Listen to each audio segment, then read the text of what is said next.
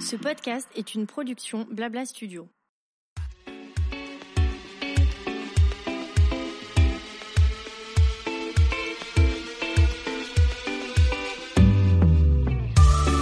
Bonjour à toutes et à tous et bienvenue dans mon émission Julia Donoton. Après avoir créé une agence de communication, l'agent chez Julia, j'ai décidé il y a presque deux ans de me lancer dans une nouvelle aventure passionnante, ma propre émission de podcast. J'y reçois des leaders d'opinion et des entrepreneurs, hommes et femmes, issus du milieu du blogging, de la mode, de la beauté, du sport, de la restauration et de l'hôtellerie. Mon ambition, vous proposer des conversations inspirantes et inspirées pour qu'après l'écoute d'un épisode, vous soyez vous aussi ultra motivé pour réaliser vos projets. C'est parti pour une nouvelle conversation sur Julia Donne le ton.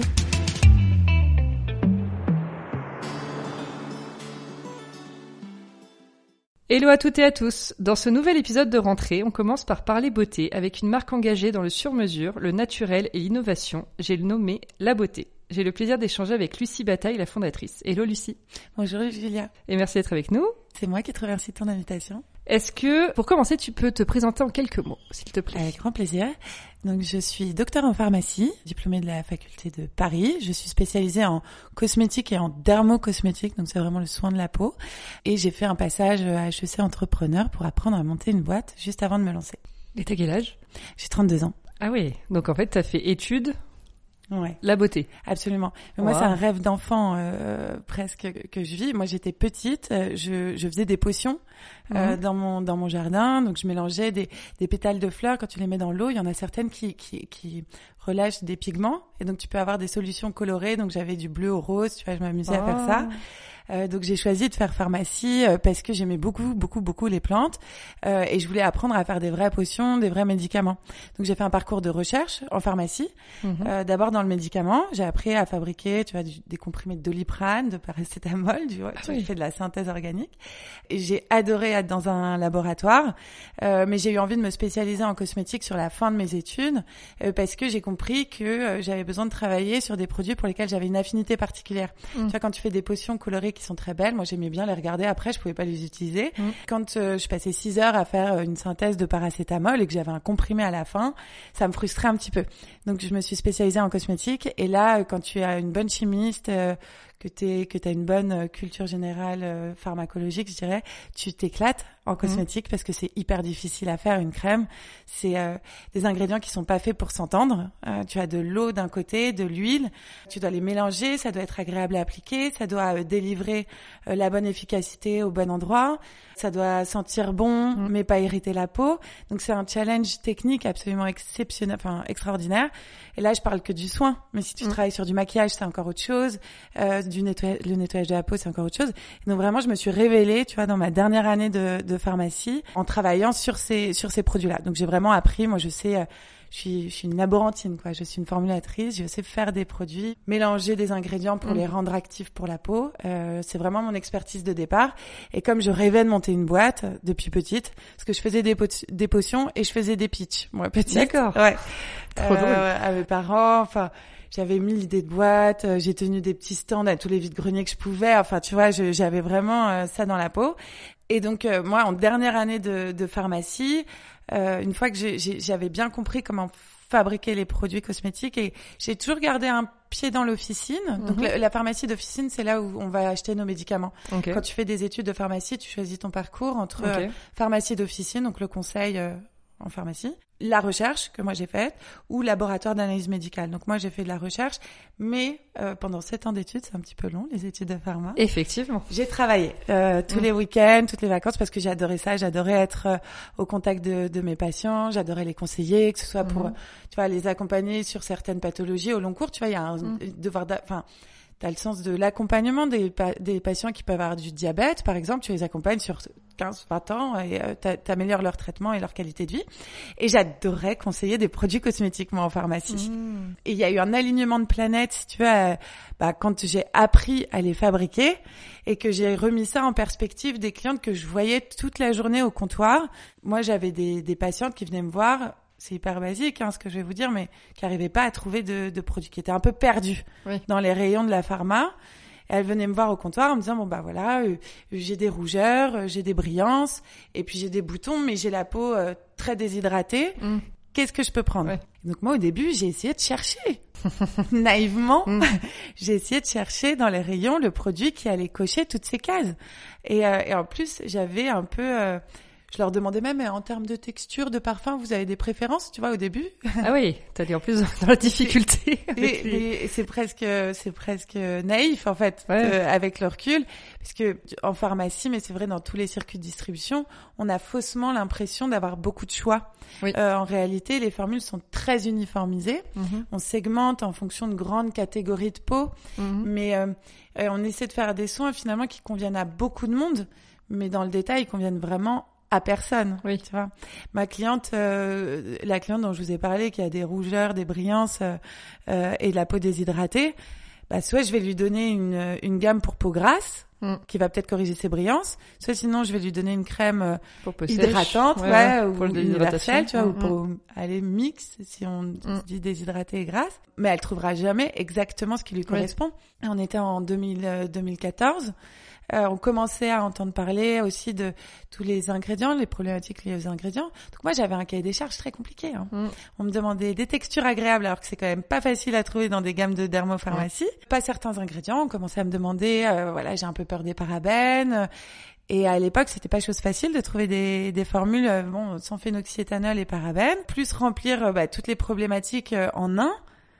Et là, j'ai réalisé qu'en fait, c'était impossible. avait un- ouais. Et comme j'avais appris, euh, ouais, j'avais appris, tu vois, les, un peu, j'avais découvert un peu les backstage de l'industrie, et puis je, je- je- je savais comment étaient faits les produits. Je me suis dit, mais évidemment qu'on ne travaille pas comme ça, Mm. parce que quand tu as une usine qui fabrique euh, à, à- enfin, à la tonne, tu peux pas te permettre d'être hyper spécifique et de cocher toutes les cases Des tu peux besoins bah des- oui, ouais, de ouais. besoins.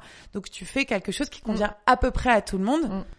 Mais euh, au final, euh, vraiment euh, à personne. Et donc, je me suis dit, bah, ce serait canon si j'ai, euh, je pouvais passer le même temps à écouter euh, leurs besoins, à comprendre leur peau, à les regarder aussi, mais que derrière, au lieu de leur prendre un produit sur étagère qui leur convient pas vraiment, Mm. je sois capable de leur fabriquer minute euh, leurs produits. Donc ça, ça a été mon point de départ et je me suis beaucoup inspirée de mes premiers, euh, mes premiers travaux pratiques en pharmacie. Une fois que tu as ton concours, on t'apprend à faire des préparations magistrales de produits, D'accord. cosmé- de produits cosmétiques. De, Ah. Non, moi je l'ai adapté aux produits cosmétiques, mais de médicaments. Qu'une préparation magistrale, c'est ce que le pharmacien fabrique dans son petit laboratoire à l'arrière de sa pharmacie. Donc t'en as de moins en moins hein, maintenant, Ce que mais j'allais dire, ouais, j'avais Ouais, entendu. Non, non. Un préparateur de pharmacie. Alors, euh, à Paris, tu as une très belle pharmacie qui s'appelle la pharmacie Delpech, qui Ouais. est dans le 6e rue Danton, qui fabrique pour presque toutes les pharmacies parisiennes. D'accord. Mais sinon, tu en as encore. C'est, je crois qu'il en reste euh, 90 en France sur 20 000 pharmacies. Je vais pas dire de bêtises, mais il me semble que c'est ça. Et tu as un endroit qui est dédié à la fabrication de médicaments, de préparation magistrale pour les patients. En pratique, c'est euh, quand il n'existe pas de spécialité standard pour toi, Mhm. euh, le pharmacien va fabriquer ton médicament sur mesure. Donc je me suis dit, si dans le médicament, en fait, ce savoir-faire de, de- du sur mesure euh, existe, et on me l'a enseigné euh, comme ça, Ah oui. je dois pouvoir le faire Le pour la cosmétique. Ah Il n'y a, pas de raison. Mm. Et donc, donc c'est comme ça que tout s'est un peu imbriqué, Que euh, je me suis dit, bon, d'un côté, j'ai des clientes qui trouvent pas... euh, crème à leur peau. Moi, je, je sais faire des produits cosmétiques, j'ai ce savoir-faire de pharmacien, Mhm. donc je vais essayer de faire une euh, une jolie alchimie de tout ça. Et, Et c'est euh, comme ça qu'est née la et beauté. comme ça, et c'est comme ça qu'est née la beauté, ouais. Et d'ailleurs, la beauté, c'est la contraction entre laboratoire et beauté. Absolument. Je me disais. Ouais, pour la petite anecdote, quand euh, j'ai fait mes premiers logos et que j'ai montré ça à ma mère, elle était très mal à l'aise. Elle m'a dit mais Lucille, enfin, mais une faute d'orthographe. Ouais, il y a une énorme faute d'orthographe. C'est nul. Je dis maman, tu comprends pas, c'est laboratoire beauté. Euh, je voulais pas, je voulais quand même garder. euh, tu vois, le, le labo, je voulais garder euh, l'univers de l'officine, Bah oui, oui. je voulais garder tout ça. Et en même temps, je crois que la, la cosmétique, ça reste aussi une... Enfin, la beauté, c'est c'est c'est c'est encore autre chose que simplement euh, euh, la pharma, tu vois, qui peut être un peu un peu froide, etc. Il y a une sensorialité dans la cosmétique et dans l'univers de la beauté. Puis moi, je crois que même si euh, on se dit, euh, enfin, on utilise des produits pro- cosmétiques pour euh, améliorer l'aspect l'aspect de la peau et on cherche Mhm. tout à être un peu plus belle. Ah bah clairement. Euh, en utilisant des produits de beauté. Donc euh, rien que le mot beauté, euh, enfin moi j'aime beaucoup ce mot-là et, mm, mm. et, je trouvais ça canon que ça puisse être dans le nom de la marque. ça évoque plein de choses. C'est parfois pas très bien compris, mais je nous laisse encore un petit peu de temps pour être plus connu et que tout le monde comprenne le jeu de mots. Et bah, il est en fait, c'est vrai que maintenant que tu as tout expliqué, le, comment du pourquoi, c'est hyper clair. Ouais, mais, c'est un peu un télo quand même. oui, mais c'est en même temps c'est ce qu'on aime. Enfin, c'est connaître l'histoire derrière la marque. Tu vois, c'est pas simplement, ça y est, tu t'es lancé, t'as envie de faire de la beauté, euh, tu vois, il y a une vraie recherche derrière, et surtout, t'es docteur en pharmacie, donc, euh, enfin, il y, a du sens. Ouais, et ça compte. Enfin, j'espère, enfin, c'est ce qu'on, c'est effectivement euh, ce qu'on essaie de faire, et moi, tu vois, je, quand on s'est lancé, Maintenant, ça fait, on a commencé à vendre des produits en 2017. Moi, j'ai commencé à travailler vraiment sur toute la partie recherche et développement en 2015. D'accord. J'ai déposé un brevet sur notre procédé de fabrication. Peut-être je pourrais revenir dessus, mais depuis 2017, en fait, quand je me suis lancée avec le recul, je me dis mais c'est bien d'être un peu insouciant quand on se lance, je ah, pense. Bah, clairement. Tu vois, je connaissais rien au, marketing, moi. Je, bah je et peut-être c'est mieux, mais j'ai fait euh, tout. J'ai créé ce laboratoire avec euh, simplement, euh, tu vois, la recherche de, de solutions, d'efficacité d'abord, mm. parce que c'est mon métier. Puis en me disant bon bah tout ce que j'ai vu en pharmacie, toutes les clientes que j'ai servies, toutes tous les conseils que j'ai faits, je me lance que si je peux faire mieux, mieux au niveau du produit, mieux au niveau de l'accompagnement, et donc bah ça demande effectivement une certaine expertise, pas mal de terrain, je pense, que j'aurais pas pensé à faire tout ça. Euh, j'aurais peut-être été plus vite dans le déploiement, en regardant beaucoup d'études euh, plus euh, sectorielles ou tu vois en faisant en ayant une approche plus mais en gros business ouais. euh, là j'ai une approche vraiment produit Sciences Po euh, cliente euh, basique quoi. Oui. Tu vois on en revient beaucoup à ça parce qu'il y a quand même l'image, le packaging, etc. qui compte. C'est hyper important. Je l'ai appris à mes dépens. Voilà. Et c'est ça un peu que tu, je pense que tu es en train de nous dire, c'est que tu as privilégié plus l'efficacité, la partie technique Exactement. que le côté image. Ok. Exactement. Mais euh, oui, c'est hyper important parce que c'est ce qui attire dès le début, je pense, l'œil. Et j'ai eu aussi Juliette euh, Lévy sur le podcast de Oh My Cream. C'est ce qu'elle, elle, le, la première, le premier critère de sélection de ces marques sur My Cream, c'est le packaging. Parce qu'elle dit, il faut que tout de suite, ça soit, ça attire. En fait, ça soit joli, on a envie de le découvrir. Et après, si tu essayes un produit mais qui est pas efficace, t'as aucune envie de le racheter. Donc c'est pas non plus cohérent parce que tu, tu peux avoir plusieurs nouveaux clients, mais t'as pas de clients fidèles. Absolument. Donc, euh, voilà. Absolument. Mais c'est fou en tout cas, c'est une super histoire. Je suis trop contente que, tu nous, la, que tu nous la racontes. Du coup, donc tu nous as parlé de ton parcours, tout ça. Quel était après le, le sur-mesure? Est-ce que c'était aussi un constat de, de marché de la beauté? Euh, quand tu t'es lancé en disant bah il y a beaucoup de tu vois de, de gaspillage, de stocks euh, qui finalement pourrissent quelque part, où c'est où il y, avait que vraiment la partie technique. Euh, je crée une crème en fonction de chaque besoin. Ouais. Tu vois, que c'est quelque chose qui t'a parlé aussi? Ouais, carrément. Et en fait, ça s'est ça s'est fait naturellement ce ce lien parce que effectivement, mon point de départ, ça a été de me dire il faut créer des produits qui marchent. Et pour ça, il faut mettre les bons ingrédients sur chaque pot. Mhm. Et donc, je, je savais même pas que c'était une tendance de marché de faire de la personnalisation. C'est que vraiment, d'un point de vue euh, purement euh, efficacité, euh, science, que ce soit pour pour bien cibler tes besoins et être mhm. exhaustif dans le mhm. traitement de tes besoins, donc faire hydratation, rougeur, boutons, rides si tu as besoin, tu vois, texture, parfum, là tu as, besoin de sur mesure. Et ensuite aussi pour pas mettre trop d'ingrédients dans ton produit. Mm. Parce que en cosmétique, on pense que plus, alors, on a compris que d'un point de vue sécurité, plus les listes d'ingrédients étaient courtes, mieux c'était. Donc ça, c'est déjà pas mal. Ça a beaucoup évolué en quelques années. Et c'est vachement bien. Mais aussi, au niveau des actifs, on pense que quand il y a 50 actif dans une crème, ça mm. va être plus efficace. En réalité, c'est pas du tout le cas.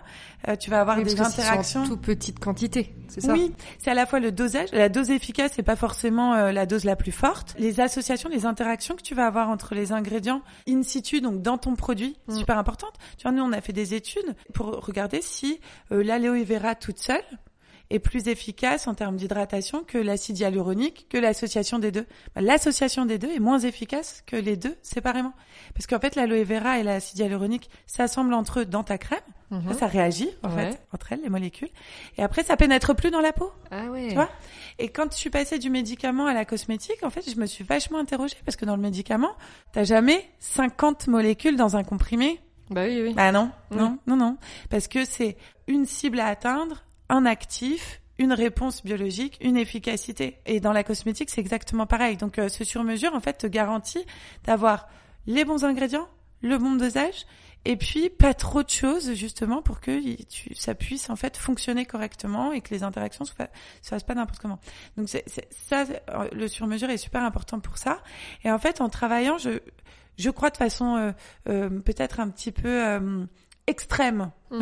dans mon exigence et surtout très honnête, je me suis dit bon, si je veux faire du vrai sur-mesure, parce que moi, je me suis attaquée à la partie technique directement. Je me suis dit, mm. je veux faire toutes les textures que mes clientes veulent et je veux pouvoir traiter tous leurs besoins avec euh, pas 10 000 produits. Mm. Donc, je veux être capable de, de fabriquer euh, rapidement n'importe quel type de produit parce que si tu essaies un peu de standardiser, de rationaliser, tu retombes oui, si tu dis bon bah je, vais mettre au point euh, une texture et puis deux parfums et puis ouais je me suis dit bah non, je vais retomber euh, sur euh, bah, une production de base qui sera mm. faite de la même façon et qui m'obligera en fait à faire des à demander à ma cliente de faire des choix. Oui. Compromis, bon bah tant pis pour tes rougeurs, on va mm. donc je me suis dit bah il faut que je sois capable de fabriquer à la demande mes produits, comme une préparation magistrale. Donc je me suis dit c'est possible, ça va être, euh, ça va être euh, techniquement, je savais que ce serait un petit peu dur. Moi j'ai fait ma thèse de pharmacienne sur euh, la fabrication à la demande et j'ai mis au point un procédé d'émulsion à froid qui rend possible ce sur-mesure et qui rend possible cette fabrication à la demande.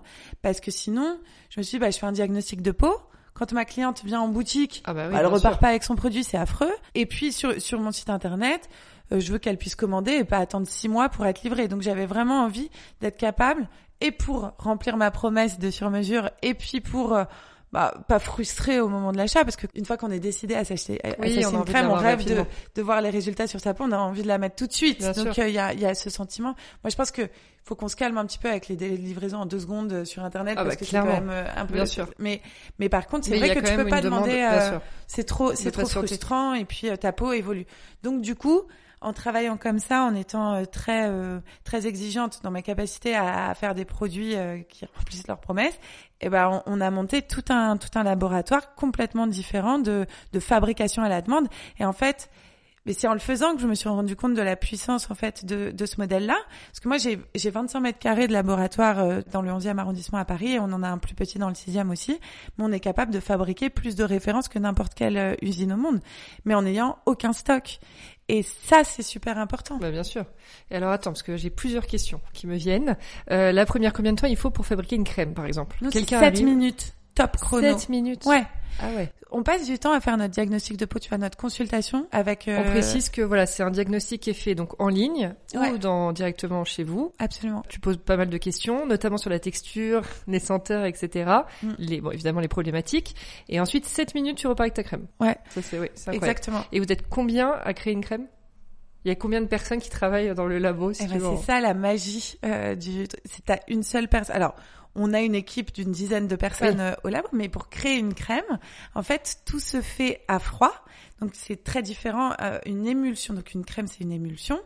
Normalement, tu as deux grandes étapes. Tu pèses tout ce qui est aqueux, tout ce qui se mélange dans l'eau. Tu pèses ensuite tout ce qui se mélange dans l'huile. Ensuite, tu vas devoir chauffer. Souvent, tu as des ingrédients qui doivent fondre. Mais en plus, d'un point de vue euh, facilité du mélange, tu vois, c'est la thermodynamique. Tu dois mettre à température. Tu t'agites très très fort. Donc, tu as des énormes turbines. Tu, tu laisses refroidir. Et après, tu vas rajouter tes ingrédients qui seraient brûlés en réalité parce que chauffer euh, aussi fort, si tu, si tu travailles avec des ingrédients euh, un peu sensibles, tu peux pas les mettre à ce moment. Donc, ça prend une heure et demie de faire une crème. Nous, chez nous, toute la la magie euh, de la beauté, c'est qu'effectivement, on le fait en 7 minutes. On pèse les ingrédients à que les ingrédients gras. On les met ensemble et en fait, t'as, c'est, c'est tout l'objet de notre brevet, tu as une émulsion qui se fait spontanément parce que nos ingrédients semblent s'adorer. Euh, et tout est fait à la main euh, par nos opérateurs. ils laissent reposer et le mélange se fait. Tu as juste à homogénéiser et tu passes d'un truc un peu liquide qui est pas très, pas très sexy, il faut le dire, mhm. à une crème très belle, très onctueuse. Et pour la petite histoire, moi j'étais dans mon labo de recherche à la fac je m'étais mis mon cahier des charges, faire en 5 euh, en cinq minutes avec le moins d'ingrédients possible, euh, des textures super liquides ou super épaisses. Je pensais mettre trois mois, j'ai mis un an et demi euh, à mettre au point mon mélange. Et, et je testais, j'ai testé plein de choses. J'avais des jus de chaussettes parce que quand tu rates une crème, bah c'est mm. moche. Mm. L'eau, l'huile d'un côté, tu vois, c'est très laid. J'avais un jus de chaussettes pendant des mois, des mois, des mois, jusqu'au jour où en fait j'ai rajouté un ingrédient en plus tu vois, c'est pas absurde de le faire, mais j'avais pas pensé à le faire avant, donc c'était quand même un petit peu euh, en dehors des sentiers battus. En tout cas, c'est pas très académique de, de faire ça. Et j'ai cru rater mon mm. mélange, encore une fois. Donc j'ai mis de côté mon bécher. j'ai recommencé, puis je retourne la tête et puis je, je vois une crème. Là où j'avais deux minutes avant Wow. une, tu vois, un jus Ouais. de chaussette et je me suis dit mais c'est exceptionnel, Ça, c'est surprenant. Ah, et une fois que tu es habitué et que tu travailles dans un labo et que tu rates beaucoup de fois, tu sais reconnaître le petit moment de Bah oui. bascule où ça y est, il y a la magie, tu vois, de la cheville qui s'est passée, il y a un Mm. truc qui se passe. Donc j'étais une excitation, je crois que c'est un des moments, tu vois, les plus excitants de toute ma vie, je, je- je dois dire. euh, Et euh, j'étais j'étais hyper euh, hyper impressionnée, hyper contente et tout. Je l'ai refait peut-être 50 fois à la suite pour être sûre que je m'étais pas trompée. Ensuite, je l'ai décliné et tout. Et c'est là que je me suis dit, c'est tellement surprenant que je vais voir si c'est brevetable ou pas. Mm. Et que j'ai commencé à rentrer dans une démarche de, de brevet. Et c'est encore ce procédé-là qu'on fait, euh, qu'on qu'on met en œuvre dans notre labo et qui est, euh, qui est hyper, euh, hyper euh, intéressant et que tu peux te permettre de faire à la main parce que tu as, juste des pesées. Et puis ensuite, tu laisses reposer, ton opérateur va faire quelque chose d'autre, puis tu reviens, et puis c'est même pas pénible vraiment en soi, euh, comme Ouais. geste. Ça s'homogénise et, et la crème euh, est faite. Et de travailler à froid, c'est hyper écologique, c'est hyper bon pour euh, préserver en fait la valeur active de tes ingrédients, et puis ça rend possible en fait ce concept de fabrication à la demande de, de sur mesure. Nous, on n'utilise pas d'eau en plus, tu sais, pour nettoyer les cuves ou les choses comme ça, parce que l'eau en production, on parle beaucoup, tu vois, des du, de la cosmétique sans eau, mais le gros problème de l'eau en cosmétique, c'est l'eau utilisée en fabrication, au-delà de ton produit. D'accord. Ouais. Ah, Et donc, pas du tout ça. Pour autant, tu vois, on a automatisé plein de choses, notamment sur la traçabilité, parce que tu as un côté très euh, très artisanal euh, dans Mhm. notre euh, dans notre métier qu'on peut se permettre de faire parce qu'on met moins de temps euh, qu'un procédé classique, Euh, mais tout est automatisé au niveau de la traçabilité, c'est-à-dire que nos opérateurs vont utiliser des lots euh, qui sont tu vois étiquetés, tracés, Mhm. euh, tout l'étiquetage est fait automatiquement et tout- parce que on est on est soumis aux mêmes normes tu vois, aux bonnes pratiques de fabrication. Moi, j'ai Oui, des oui, bien sûr. établissements de Bah fabrication cosmétique. Donc, de la même façon que tu as des usines Mm. qui fabriquent à la tonne, ben, moi, je suis enregistrée au même endroit et on a les mêmes euh, exigences euh, en termes de qualité, traçabilité. Et ça, on, ça, on l'automatise. Enfin, voilà, on met euh, 7 minutes euh, à faire. Ce qui prend du temps, c'est l'amont. C'est euh, le diagnostic qui peut être fait euh, effectivement. En fait, on a un peu deux types de, de clients euh, Mhm. chez La Beauté. On a les clients qui euh, qui arrivent à s'auto-évaluer. Nous, on a Mhm. construit notre diagnostic en ligne. On a on a construit un algorithme. Tu vois, ça fait quatre ans euh, qu'on l'améliore en continu. Et l'idée, c'est on l'a pensé comme un parcours initiatique à la découverte et à la compréhension de tes besoins. En fait, ce que tu vois sur ta peau, il faut apprendre à bien regarder ta peau parce que Ouais. ce que tu vois sur ta peau est le reflet de ce qui se passe à l'intérieur Mhm. et au, au niveau vraiment global de ton métabolisme. Bien aussi, sûr. euh, tu vois, par exemple, quand tu, nous, notre diagnostic est fait de telle sorte que euh, on t'apprend à voir si tu as des brillances. Tu peux avoir des brillances. Est-ce que c'est que sur ta zone T? Est-ce que c'est sur l'ensemble de ton visage? Mhm. Derrière, ça veut pas dire la même chose. Et donc, on guide nos clientes dans leur diagnostic pour Mhm. leur apprendre à s'auto-évaluer. C'est pas Mhm. important. Souvent, on me dit, ah, mais faire un diagnostic en ligne, c'est trop difficile, il faut montrer la peau. Chacun est capable de regarder sa peau correctement. On a besoin de donner les clés. Mais moi, j'ai des clientes qui se, qui sentent démunies. Elles me disent, ah, mais c'est trop dur, je sais pas si j'ai des cernes marron et des cernes bleues. Je dis, si, vous savez, mettez-vous devant le miroir, regardez, est-ce que vous, En ah oui, non, honnête, elles sont plutôt euh, bleues. Ouais. Mais il faut donner cette confiance, il faut donner les clés, les... Est-ce que si, si tu demandes les diagnostics de peau on te dit est-ce que tu as la peau grasse ou la peau mixte, personne ne sait et souvent euh, moi j'ai presque 100% de mes clientes Mm. qui connaissent pas bien leur type de peau. Mais il faut se laisser embarquer dans ce dans ce diagnostic qui est pensé vraiment pour te guider. Mhm. Euh, on te donne plein de tips au fur et à mesure pour t'apprendre euh, à, à répondre. Euh, on t'explique pourquoi est-ce que on te demande si tu consommes du café, de l'alcool. L'alcool, ça déshydrate, ça déshydrate tout le corps et ça Mm. déshydrate aussi la peau. Donc, et derrière, en fait, nous, on fait notre travail, notre algorithme fait son travail de scorer. D'accord. Et à la fin, ça, ça mouline et tu vas avoir une recommandation. On te décode ton profil de peau. Mhm. On te donne plein de conseils associés en Mhm. nutrition, en, en, en gestes. On va t'expliquer pourquoi peut-être euh, l'eau micellaire que tu utilises matin et soir ne fait pas que du bien à ta peau. Enfin voilà, on donne tout ce conseil-là. Et puis après, tu as aussi une recommandation de, de produits. Et en gros, on a la moitié de nos clientes qui arrivent à, à se faire guider comme ça et donc qui font leur consultation et leur diagnostic en autonomie et qui apprennent Mm. à regarder leur peau et la décoder et qui passent commande directement euh, ensuite parce qu'elles sont à l'aise avec le résultat. Ça, c'est la moitié de nos clientes. Et pour toutes les autres, on a euh, deux formats de consultation avec euh, nos experts. Mhm. Donc nous, chez La Beauté, on peut consulter. C'est une équipe. On a des, des pharmaciens et on vient récemment de recruter aussi des naturopathes qui te qui font ta consultation et qui peuvent aller plus loin. Donc ils reprennent les résultats de ton diagnostic Mhm. et ils te ils voient si t'as bien répondu ou pas. et on fait ça en visio ou en physique. D'accord. Et, et de toute façon, tu as toujours l'accompagnement de ton expert, même si tu as été autonome. Mm. Tu es accompagné euh, et on suit nos clientes euh, dans le temps.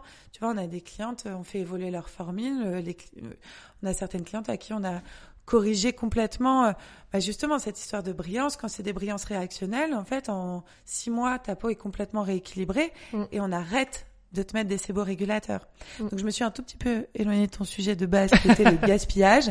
En gros, c'est comme ça que se passe Non, mais ta consultation, bien. mais rien n'est fabriqué expliqué. à l'avance, Oui. effectivement. Rien n'est fabriqué à l'avance.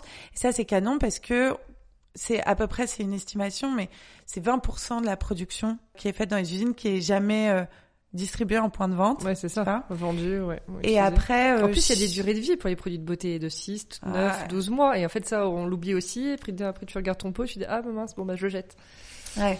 Moi, je, je, suis une, je suis une, une, je déteste ce système de Ouais. période après ouverture. Mm, mm. Tu vois, parce que un, un produit cosmétique, c'est pas très différent d'un produit alimentaire, euh, Mhm.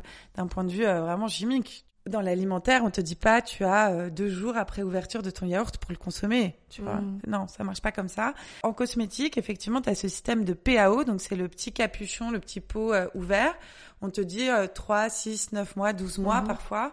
Effectivement, tu ne te souviens jamais de quand Bah tu oui, l'as ouvert, donc potentiellement Laquelle, ouais. mais ça, comme on le sait, tu vois, moi j'ai développé des produits cosmétiques de façon plus traditionnelle que la beauté pour d'autres labos. Et, et en fait, la façon dont on raisonne, c'est qu'on se dit, bon, bah, c'est sûr que la cliente va oublier.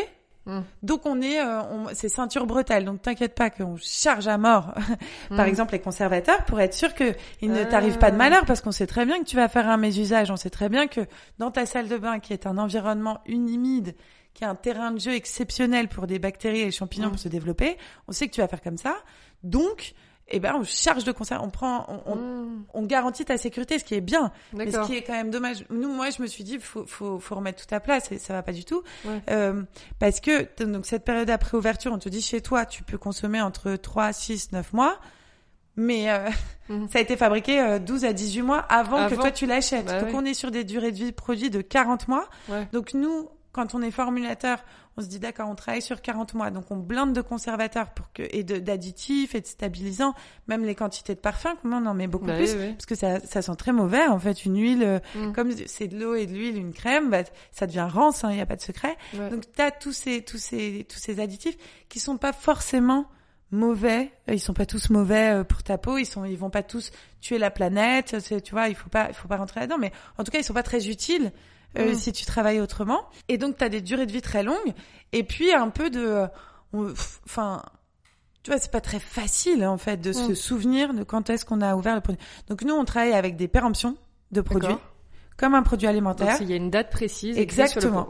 C'est trois mois après ta date de fabrication. Ça sort du laboratoire, tu passes commande, c'est fabriqué entre euh, 24 et 48 heures. On, on- ta crème est fabriquée du, elle sort du labo, elle est hyper fraîche. Ça nous permet de pas utiliser de conservateurs euh, Mhm. listés, traditionnels. On n'a pas d'additifs supplémentaires. On te met euh, tes, tes principes actifs, ils sont plus puissants de leur état. Tu vois, on s'est calé en fait sur la durée de vie des antioxydants. Antioxydants, c'est ta vitamine C par exemple Oui. que tu mets sur ta peau, euh, qui protège du vieillissement, qui Mhm. protège de la pollution, qui font plein de trucs. En fait, un antioxydant, une fois que tu le mets dans une crème, mais c'est vrai pour presque tous les principes actifs, ça commence à se détruire. Tu vois, c'est- c'est c'est un environnement qui est difficile, tu vois. Donc Ouais. tu vas stabiliser, tu peux, peux faire plein de trucs encapsulés, compliqués et tout, bien sûr. Mais de base, quand même, dès que tu fais un mélange, Mm. c'est pas stable dans le temps. Donc ça se dégrade. C'est pour ça qu'on fait des packs euh, qui sont plus foncés, qui sont plus. Mais Mm. bon, nous on s'est dit raccourcir au maximum le temps d'utilisation et puis le temps qui s'écoule entre la fabrication et le consommateur, enfin la Mhm. cliente finale, c'est ce qu'il y a de plus intelligent euh, à faire. Donc ça demande beaucoup d'innovation et on se, on se creuse un peu la tête. Je te dis pas que c'est Bah facile, oui, mais c'est quand même euh, plus enfin, En fait, c'est plus, plus de cohérent. bon c'est Ah, voilà. plus cohérent. avec on a envie votre, de consommer vous, comme votre ça, tu engagement vois. et vous voilà. Bien sûr.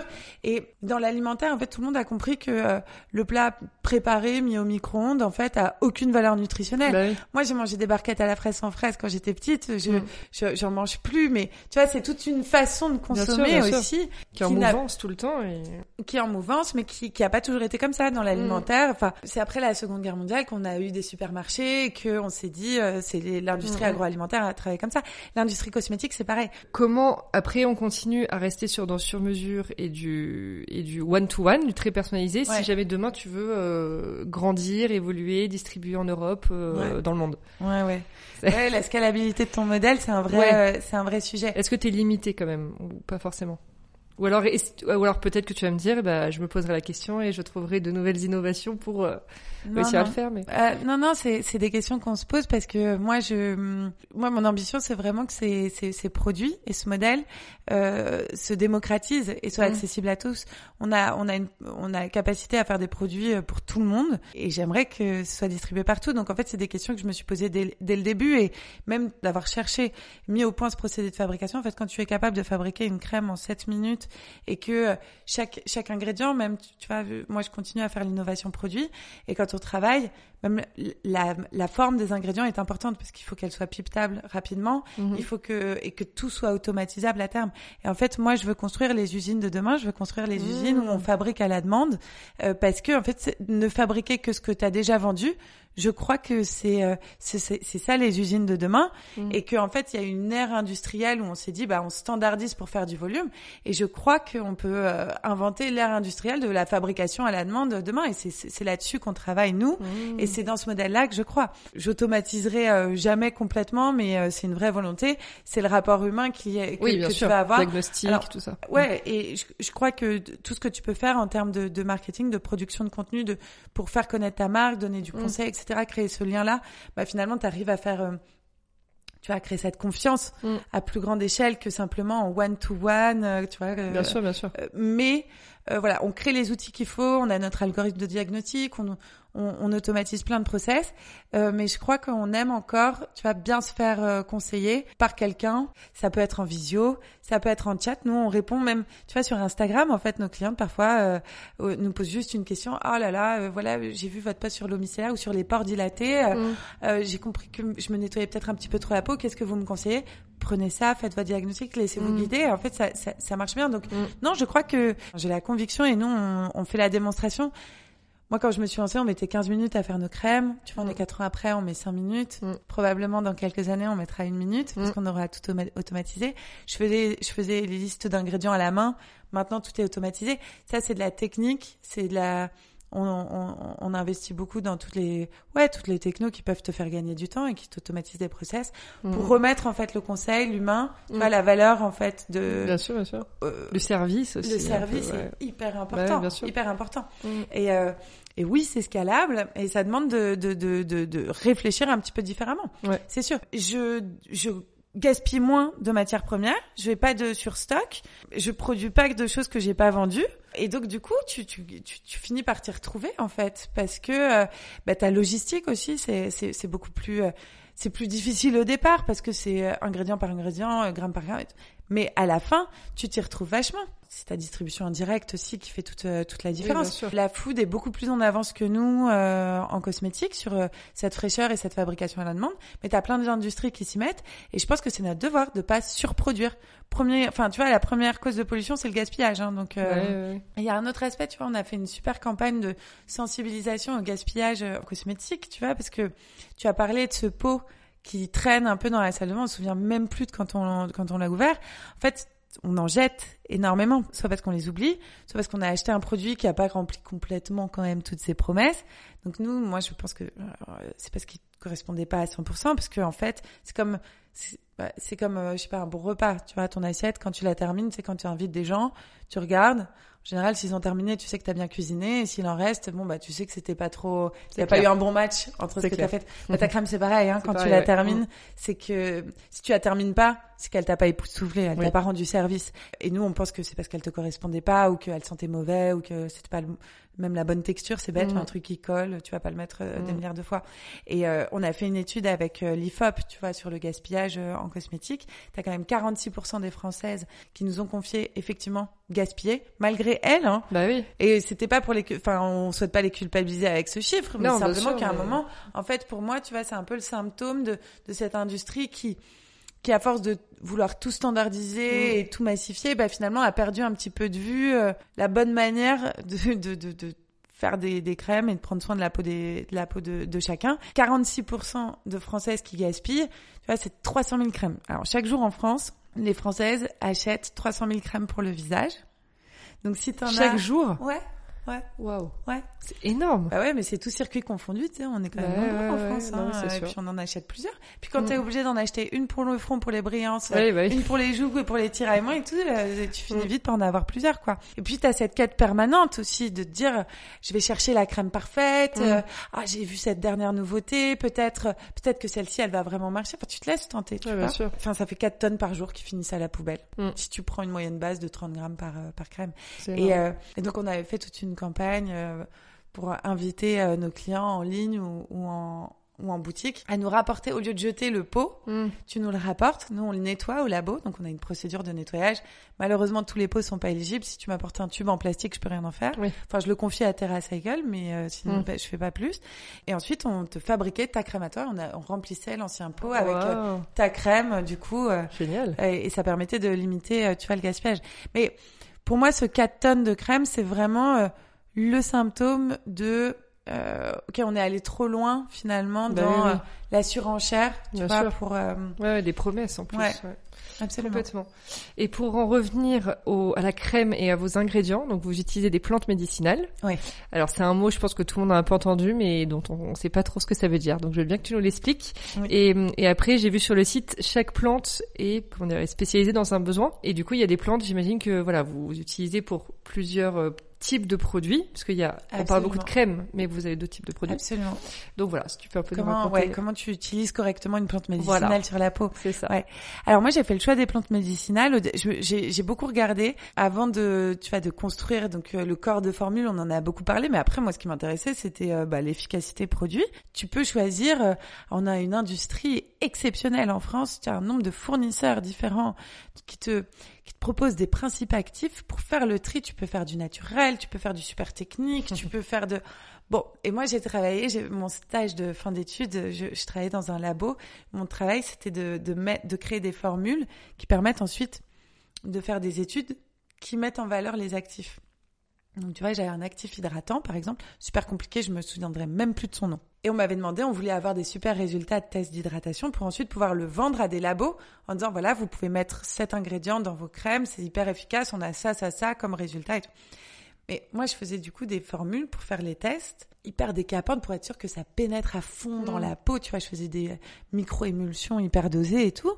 Et on avait des super résultats. Mais ensuite, si tu prends l'actif et que tu le mets dans une crêpe, c'est, ça a pas, enfin, Il se passe plus rien, quoi. bah, t'es Pas sûr en tout cas. Donc ouais. j'ai, j'ai trouvé que c'était, je me suis, tu vois, j'ai pris, j'ai eu la chance de faire ce stage-là et ça m'a permis de prendre un petit peu de recul sur tout ce qu'il y avait de très compliqué, Mm. euh, en me disant bon, moi on m'a formé dans le médicament, euh, tu vois que te- dans te- tu- tu- tous les médicaments, toutes les molécules qui soignent sont documentées. On t'explique euh, comment les synthétiser, comment les les euh, les utiliser, comment les mettre au point.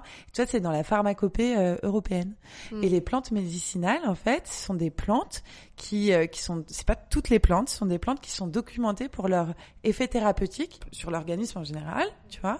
Et moi, j'ai pris les applications sur la peau et donc une plante médicinale, c'est une plante qui a un effet thérapeutique documenté et que tu vas retrouver notamment par exemple dans la pharmacopée européenne, mais dans une autre pharmacopée, c'est un espèce de gros grimoire Mm. qui décrit la plante, comment la cultiver, comment l'extraire, comment euh, et c'est vrai pour tout, tu vois, nous on avait des monographies, euh, tu vois, d'alcaloïdes, euh, comment tu les extrais pour faire tel et tel médicament.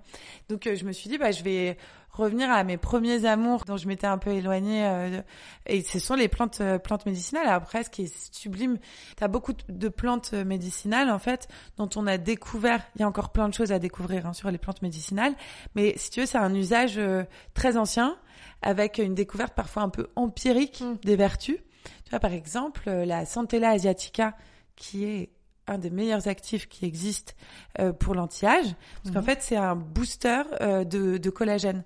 Ça, ça, ça, ça met un petit coup de fouet à tes cellules qui deviennent un peu feignantes passé Mhm. 30 ans, tu Mhm. vois, qui synthétisent ton collagène, ton acide hyaluronique et ton élastine. Donc ça, c'est les fibroblastes. Ça remet un petit coup de boost. Et en fait, on s'est rendu compte que c'était une plante exceptionnelle parce qu'en regardant, euh, c'est les tigres d'Asie qui se roulaient quand ils avaient des cicatrices, tu vois, sur euh, la- ils se roulaient, c'est des petits buissons Ouais. ils se roulent dedans pour cicatriser plus vite. Et donc, mais il y a des, mais je, je saurais même pas te dire quand est-ce qu'il y a eu un, un Gus euh, hyper inspiré qui s'est dit, dis donc, c'est rigolo de regarder ces tigres Bah et tout, ouais, et qui a documenté regarder ça. la plante, ce que c'est, ce que ça fait. Et en fait, ouais, t'as des madécassosides à l'intérieur de la Centella asiatica qui sont hyper cicatrisants, qu'on a, qu'on utilise. Moi, j'ai vendu des pommades qui s'appellent le madécassol. C'est une petite pommade rose que tu mets sur tes bobos et ça aide, en fait, à Mm. cicatriser beaucoup plus vite, euh, parce que cette, la Centella asiatica booste, en fait, la régénération de tes... Et donc, dans une application cosmétique pour de l'anti-âge, c'est exceptionnel. Ça marche super bien. Mmh. Euh, on utilise euh, de la cérola qui est hyper riche en vitamine C, tu vois, qui est Mhm. source de vitamine C.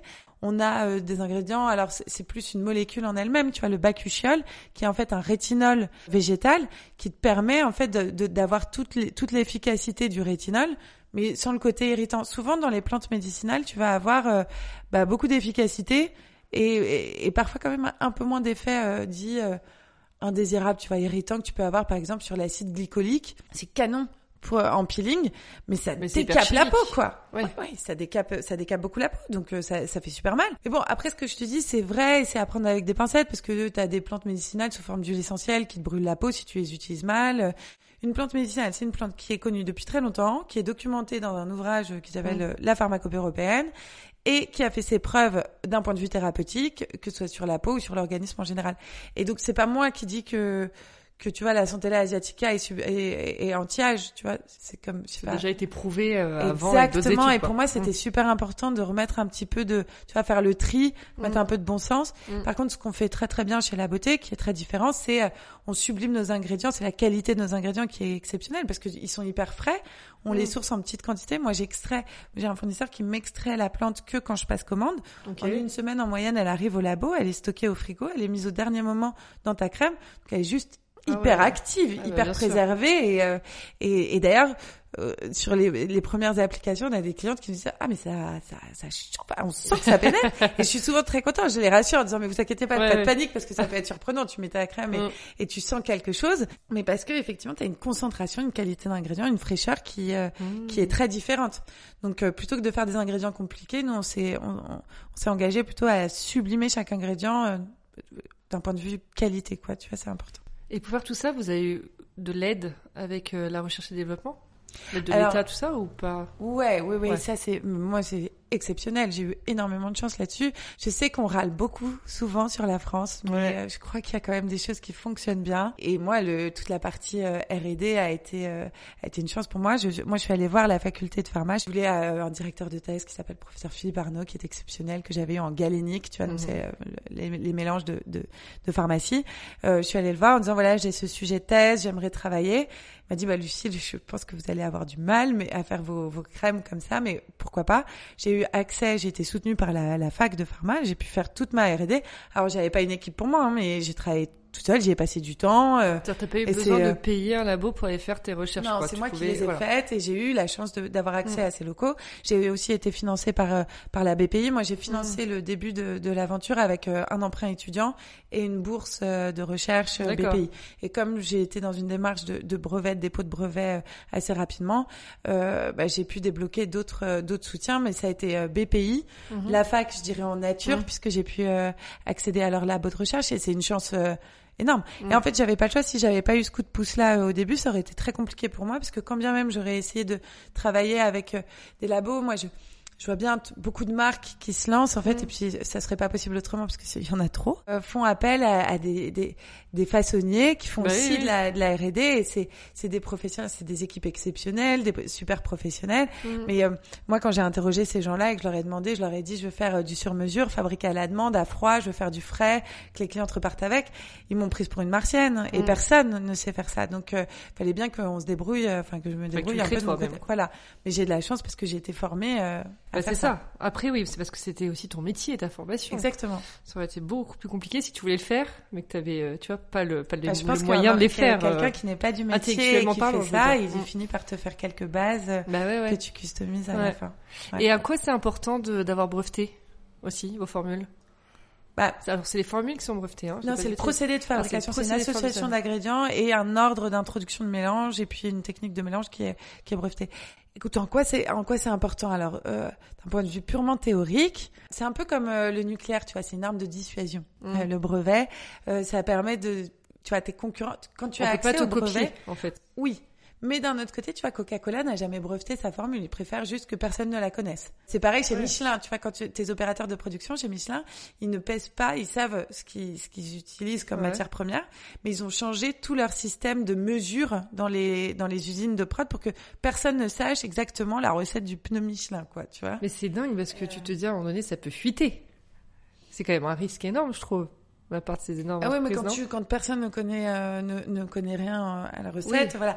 Euh, Dans beaucoup d'usines, en fait, les opérateurs de production ne connaissent pas le nom des matières premières qu'ils utilisent. Ils pèsent un truc liquide et un autre truc euh, sous Ah forme oui, de poudre. que tu. Donc Ok. finalement, t'as pas vraiment accès à, Mm. à, à la recette, euh, à la recette euh, finale. Le brevet, c'est c'est une approche qui est complètement différente. Tu te mets à nu parce que Mm. tu décris tout, et puis tu tu, tu dis bon bah je, je voudrais être la seule à, à Mm. le faire. Donc nous, on a un brevet euh, France et, et Europe qui est un brevet délivré. T'as une différence aussi entre un brevet déposé et un brevet délivré. Moi, ça a été euh, ça a été un vrai coup de pouce parce que quand tu quand tu démarres, en fait, de pouvoir euh, tout de suite donner une valeur à tout le travail technique derrière, c'est super important bah, pour pouvoir être soutenu par des organismes comme la BPI, pour pouvoir être euh, soutenu aussi par euh, bah, des gens qui te financent, pour pouvoir mettre aussi des barrières à l'entrée de tes concurrents. Donc c'est une arme de dissuasion parce qu'après il faut le faire respecter ton brevet et c'est pas, enfin ça demande quand même un, autre budget. Donc Bien sûr, bien sûr. mais aussi pour tes clientes, je crois que c'est Mm. super important, tu vois, de se dire, parce qu'on fait, on fait un truc un peu, moi j'ai, j'ai mis mes labos dans mes boutiques et je voulais que mes boutiques soient ouvertes et on, a- on a deux boutiques et tout parce que je voulais qu'on puisse voir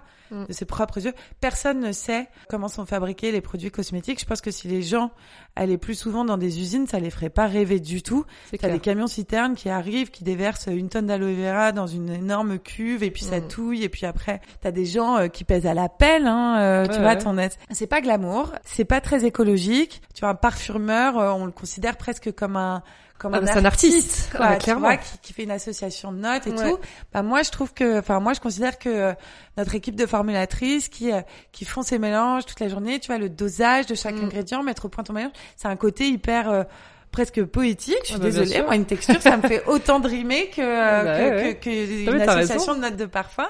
D'autant qu'on travaille aussi sur des sur, sur du parfum chez nous, mais sans être euh, des nez. Ouais, c'est une forme de ouais de poésie. Enfin moi j'adore être dans un labo. Je pense Bah que oui. tout le monde l'a compris et donc euh, je m'y sens très bien et je trouve ça très euh, je trouve ça sublime. Mm. Et je trouve que c'est un savoir-faire qui est exceptionnel, c'est une façon de travailler qui est qui est exceptionnelle. Voilà, nous on l'a breveté parce que je voulais le montrer. Je voulais aussi que bah, mes opératrices puissent travailler en connaissant ce qu'elles font, etc. Mhm. Une forme de transparence aussi. Et c'est un gage, je crois, de, de sérieux, de sécurité, Ouais, de sûr. qualité. Quand on vient chez la beauté, on sait que bah il y a des vrais chercheurs derrière. En fait, c'est ceux qui, Mm. qui fabriquent leurs produits. Tu peux les rencontrer. Tu rentres dans le 11e, moi tu peux me croiser. Je fais des consultes. Je suis au labo, je fabrique des produits. Et euh, ça a un côté, euh, je pense, euh, rassurant et important. Euh, même si, euh, bah, d'un point de vue stratégique et secret de formule, bah, tu peux avoir des approches différentes. Moi, ça a été mon choix de, de le faire comme ça. Je comprends. Et alors, comment on fait quand, euh, à la base, on est docteur en pharmacie, mais Ouais. qu'effectivement, on doit devenir entrepreneur, on doit gérer des comptes, une trésorerie, des financements? Est-ce que Bah, ça, apprend c'était... bien s'entourer. Ouais. Ah ouais, parce que c'était compliqué pour toi? Ouais, alors c'était compliqué. euh, ouais, moi je, je crois que et, et je le pense encore, même si euh, tu, tu vieillis à la gr- vitesse grand V hein, quand tu Mm. montes une boîte euh, et que en plus nous si tu veux chez la beauté ce qui est ce qui a été difficile et je m'en rends compte qu'avec le recul, je Mm. pense que la meilleure qualité que tu puisses avoir quand tu montes ta boîte euh, et que tu as forcément quand tu es aussi aussi jeune, tu vois, j'avais 26 ans moi quand j'ai commencé, enfin, euh, c'est que tu es insouciant. Ah Donc bah, tu vois pas la hauteur clairement. de la marche que, Bah tu- oui, oui. que tu t'apprêtes à monter. Et ça c'est sublime, c'est canon parce que du coup Mm. ça te fait, enfin ça te fait pas peur. Et Bah en oui, vieillissant, euh, tu, tu, tu, euh, ou je, sais pas, en gagnant en expérience, euh, tu te rends un petit peu plus compte. des. Donc moi vrai. je me suis lancée, j'avais pas du tout identifié que ce serait, tu vois, je voulais monter une boîte digital de produits sur mesure euh, en tu vois une super T'étais dans le dream. mais ouais mais je connaissais rien au e-commerce Bah savais même pas euh, tu vois faire un site internet je savais même pas Mm. j'avais même pas de compte Facebook tu Bah vois ouais, et maintenant c'est un de mes canaux principaux euh, d'inquisition donc Tu connais même ce mot, tu vois. ouais bien Canal d'acquisition. Ouais, ouais, bien sûr. Bah non, mais tu t'y fais. Ouais. En fait, si tu veux, oui, il faut apprendre à hyper bien s'entourer. Faut avoir beaucoup d'énergie, un peu d'insouciance pour pas trop se rendre compte de, de la galère. Et euh, j'ai un peu touché à tout, tu vois, Mm. parce que, euh, mais c'est mon tempérament. J'ai besoin de, de comprendre pour euh, ben savoir. euh, interagir correctement aussi avec les personnes qui travaillent avec moi. Je trouve que c'est dur. Moi, j'ai j'ai pas eu beaucoup de managers ni de boss, mais je trouve que c'est compliqué quand tu sens que le mec en face de toi comprend rien Mm. et qu'il est souvent du coup t'as du mal enfin moi j'ai du mal à être pertinente si je comprends pas un minimum les métiers euh, auxquels je m'adresse après ce qui est difficile chez la beauté c'est qu'on a tous les métiers tu vois on Bah fait oui. de l'innovation produit Ouais, ça ouais. je maîtrise bien on fait de la production je maîtrise bien Mm. après le marketing moi la première fois que j'ai voulu faire mon logo et que j'ai échangé avec une DA qui m'a dit euh, bon bah Lucille donne-moi ta plateforme de marque j'ai cru qu'elle se moquait de moi. parce que je connaissais pas ce mot-là j'étais ah, bon d'accord les artistes euh, ouais, ça y est, ça nous sort des mots comme ça, qu'on comprend genre, pas. Il me promet. Moi aussi, je peux utiliser des mots compliqués et tout. euh. Et donc, tu vois, le niveau Mm. de... Enfin, moi, je partais de très, très, très, très loin. Et, euh, et j'ai appris tous ces métiers-là. Donc, ça prend du temps. Euh, je me suis beaucoup trompée. euh, Et là, je te parle de, de, de branding, mais euh, pff, monter une marque, c'est, euh, tu vois, c'est, de la DA, c'est du packaging, c'est du e-commerce. Dans l'e-commerce, t'as mille métiers, tu vois. Les Mm. mecs qui te disent, bah, je suis chef de projet e-commerce, mais tu pourrais avoir euh, peut-être 50 métiers différents Ah bah, dedans. ouais, ouais. Donc voilà, donc bah tu tu tu tu apprends des choses. Moi, Mm. j'étais à peu près euh, calée euh, avec mon parcours. J'ai fait un j'ai fait un petit passage à HEC euh, avant de me lancer. Donc j'étais nulle en finance avant de rentrer, mais Et HEC, t'as choisi de le faire, musclée. Voilà, pour justement avoir des connaissances. Ouais, moi je voulais à partie-là. HEC, je voulais euh, aller chercher, euh, je voulais me rassurer, je Mm. crois, sur le fait parce que quand t'es pharmacien, euh, t'es calé en plantes médicinales. Oui. J'étais bonne en beaucoup de choses, mais ouais. Mais euh, tu vois, je me disais, je, je, je me sens pas assez armée en Mm. fait pour monter une entreprise. Donc j'avais besoin de me rassurer, j'avais besoin de me constituer un réseau. Euh, j'ai pu être accompagnée par l'incubateur HEC. J'ai beaucoup parlé de la fac de pharma, mais l'incubateur HEC a été une chance folle pour moi. J'ai eu des locaux, j'ai eu un accompagnement, des coachings, des rencontres. Mm. Euh, j'ai rencontré euh, des super copines qui sont mes, qui sont devenues, euh, enfin qui, qui sont entrepreneurs. Moi, je suis très proche de Judith et Juliette de Même Cosmétiques. Je sais pas si tu connais cette marque. Tu vois, on a fait du troc de compétences au début. C'est elles qui m'ont expliqué ce que c'était qu'une plateforme de marque. Euh, et, et moi, je les ai, je les ai un peu aidés sur leur, sur leur formule. Enfin voilà, quand je parle Mm. de réseau, c'est aussi ça, c'est ces rencontres-là, et c'est comme Bien ça que j'ai rencontré mes premiers investisseurs aussi. Et puis j'avais besoin de me muscler un peu, effectivement, sur tous les aspects finance, compta. Et puis je, je, je voulais trouver une asso- un associé, moi. Je voulais, euh, je voulais euh, trouver Oui, un profil, te- euh, un binôme. Ça. Ça s'est pas fait. Et en sortant d'HEC, je me suis dit, bon, je me donne quelques mois, je participe à un concours de business plan. Je le fais Un toute concours seule. de business Ouais, plan. à, à Wow. HEC Entrepreneur, il y a, donc c'est la fondation euh, Le Roc les Mousquetaires, donc euh, Intermarché, la famille euh, euh, qui, qui, qui finance chaque année un concours de business plan. C'est canon parce que tu sais, le, je crois que c'est le seul concours qui existe en France où en fait la dotation c'est, euh, je crois que tu pouvais gagner jusqu'à 20 000 euros. 10, 15 et 20 000 euros euh, pour les trois euh, lauréats. Tu présentes ton business plan, tu le pitches, euh, donc tu as ton modèle Excel à faire, bien, tu te fais Mhm. challenger tes hypothèses et puis ensuite tu es on stage, tu pitches ton truc devant plein de personnes. Du coup, tu as une bourse de, de départ pour te lancer et moi, ça, ça m'a beaucoup aidé. Et je me Ah, suis tu l'as eu bon, Ouais. Première- première ouais. place? Non, non, non, j'ai- pas gagné le premier prix.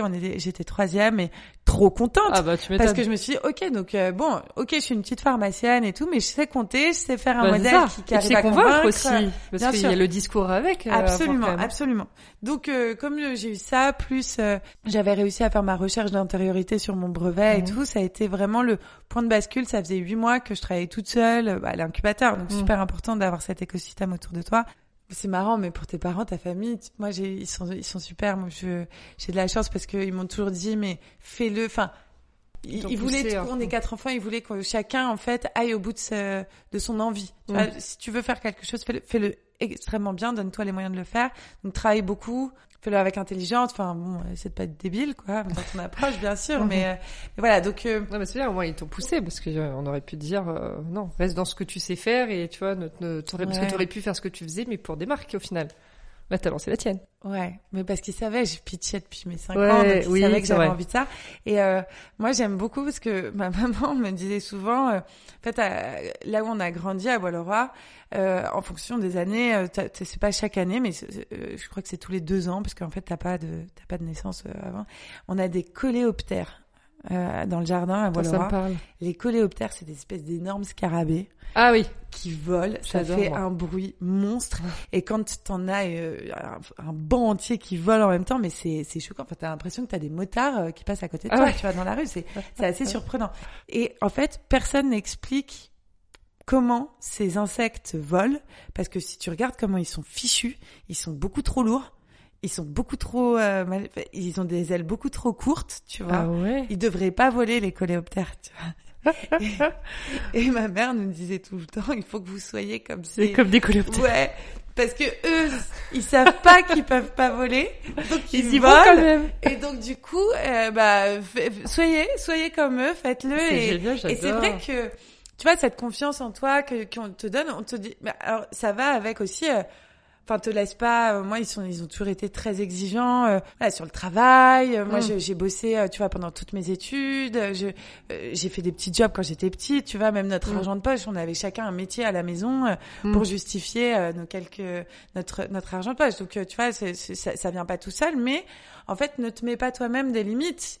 Euh, Bien sûr, bien sûr. euh, C'est sûr que tu y arriveras pas. Et je trouve que moi, j'ai adoré, euh, enfin, être élevée comme ça parce que ça Mm. donne, euh, Confiance en fait. ouais, ça donne vachement confiance. C'est hyper pense. important. Ouais. Trop bien. Quelle était euh, ta plus grande peur quand tu t'es lancée? En fait, bah, avec ce côté insouciant, j'avais pas peur de grand chose, tu vois, j'étais un peu tête brûlée. Par contre, je me souviens d'avoir ressenti de la peur sans l'avoir anticipé euh, Mm. avant. Euh, la première fois que j'ai reçu une cliente euh, Mm. rue rue Madame, donc dans notre première adresse, ça faisait, euh, bah, j'avais commencé à travailler, ouais, 2000. euh, 2015 sur mes Mm. formules et euh, 2017, tu vois, Mm. mars 2017, on ouvre les portes en pré-opening. Enfin, avec le recul, franchement, il y avait même pas de, il y avait même pas de prix, même pas de merchandising. Enfin, bon. Et j'avais super peur. J'étais hyper intimidée parce que j'avais peur qu'elle trouve mon diagnostic euh, trop, euh, trop compliqué. J'avais peur qu'elle aime pas les textures. Quand elle a Mm. touché les textures la première fois, je jure, j'ai retenu mon souffle alors que j'avais fait plein de tests avec Bah oui, plein là, de bien sûr. panels, plein de, tu vois, pour même Mm. l'efficacité. Enfin, t'es obligé en cosmétique de faire ça. Du coup, ouais, j'en menais pas large la Mm. première fois que j'ai, j'ai vendu, euh, que j'ai vendu des crèmes à une cliente. Et ta plus grande fierté professionnelle à l'heure d'aujourd'hui? Je crois que c'est mon, équipe là, tu vois, tout à l'heure, je suis, je suis revenue, j'ai eu la chance d'être partie deux jours en, Mhm. en, en week-end. Je suis revenue, on a plein de, de nouveaux qui arrivaient. En fait, ça grouillait, ça fait super longtemps qu'on Mm. s'était pas tous vus au bureau. T'as le labo, tu sais, t'as l'équipe labo, t'as Mm. l'équipe market. euh, On a des super, on a des super locaux, un super environnement de travail.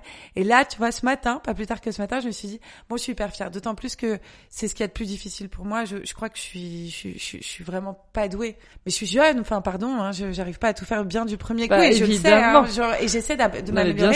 Mais je, je suis pas, je suis pas très bonne en, en management et je suis pas très bonne, j'ai pas été très bonne en recrutement toujours. Mm. Et donc euh, là, d'avoir cette équipe euh, avec qui j'ai énormément de plaisir à travailler au quotidien, bah, je, je crois que c'est ma plus grande fierté, peut-être parce que c'est là que je suis la plus mauvaise, Mm. tu vois, alors que bon, j'adore mes produits et tout, mais je- j'en suis peut-être moins fière, quoi. Ouais, ouais, je vois ce que tu veux dire. Et ta plus grande fierté personnelle? Non, en fait, je sais pas si c'est ma fierté personnelle, mais c'est en tout cas le truc dont je suis le plus reconnaissante, c'est que jusque so far so good, hein, mais Mm. jusque là, tu vois, je me dis vraiment que je vis mon mon rêve euh, de de petite. Alors Bah je ouais, travaille ouais. beaucoup et et j'ai pas laissé beaucoup de place au hasard, hein, euh, Mm. mais je trouve que c'est une chance. Moi, j'ai plein de copains qui qui adorent pas leur boulot. Ils travaillent parfois moins que moi, hein, c'est sûr, mais moi je, je, je travaille beaucoup, mais je je vois pas passer les heures, quoi. Oui. Donc c'est peut-être, alors je sais pas si ça répond à ta question, mais Ah bah si, moi je suis sûr. fière, ouais, de, de pouvoir Bah faire truc que aligné en j'aime fait au avec ce quotidien. que, ouais, ce que tu voulais ouais c'est ce que une tu as chance, réussi je pense, de pouvoir faire ça, de pouvoir aimer autant son travail. Clairement. Comment vis-tu les montagnes russes de l'entrepreneuriat dans ta vie quotidienne? Moi, j'adore ça. Ah ouais. Ouais. Ouais, ouais, parce qu'en fait, Vas-y, moi, convainc-moi que c'est bien. ouais, ouais, que c'est parce sympa. que, en fait, si tu veux, c'est un exercice, je crois que c'est un exercice d'humilité permanent, l'entrepreneuriat. Et c'est ça, ce up et ce down. C'est-à-dire que tu vas, tu vas avoir des ups extraordinaires. Une super campagne qui marche bien, je sais pas, quelqu'un dans ta team qui est hyper content, qui a réussi à craquer Mm. quelque chose, euh, un produit qui cartonne, une rencontre, tu vois, tu as accès à des, à, à des gens, bah, comme la conversation qu'on a aujourd'hui, qui est super sympa. Là, t'es en up total, tu Mm. vois. Tu vas sortir, tu rentres, tu te dis ouais, c'est top et tout, tu as de l'adrénaline, tu vois. Moi, j'adore Ah cette ouais, non, ça sensation-là. c'est canon. Et puis effectivement, tu, euh, après tu vas rentrer, et puis tu as un fournisseur, je sais pas, qui t'aura pas livré, et puis du coup ta cliente, elle te, elle, elle, elle râle à juste titre parce que tu lui donnes pas ton produit, et puis elle te parle euh, mal parce Mm. qu'elle est agacée, même si elle Mm. a pas raison. euh, bon. Et là, bon bah ça y est, t'es. Voilà. Ou alors, euh, bon bah t'as une- t'as un pépin dans ton équipe, euh, je sais pas, des gens absents. Du coup, c'est toi qui, t'es la oui, personne pour ouvrir. Ça, c'est ouais, c'est le quotidien qui peut être dur Mm. et qui te remet une petite claque d'humilité. Mm. Tu vois, t'es sur ton nuage, t'es là, yes, je suis au top et juste après.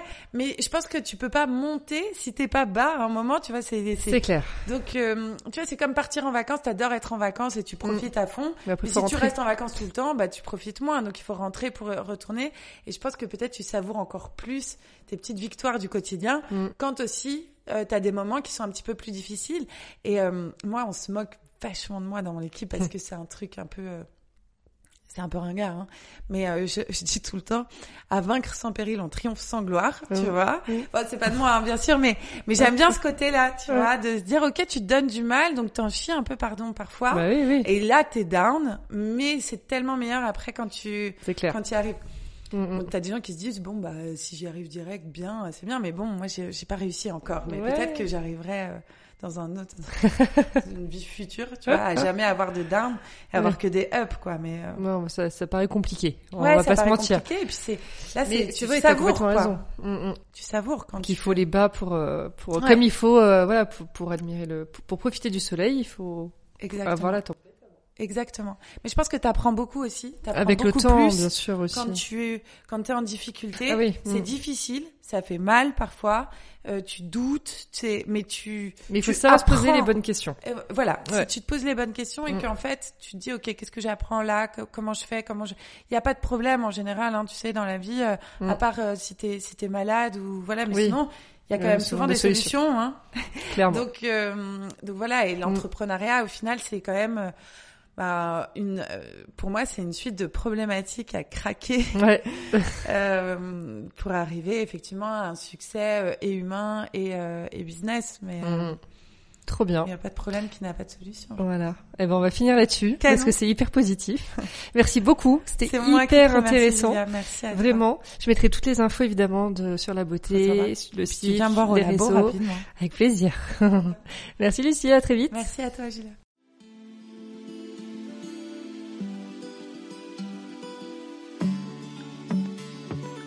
Merci d'avoir écouté l'épisode d'aujourd'hui. N'hésitez pas à me laisser vos commentaires, avis et notes sur les plateformes de diffusion et sur mon compte Instagram, l'agent chez Julia. Je suis toujours ravie de vous lire. À bientôt pour une nouvelle conversation sur Julia Donne le ton.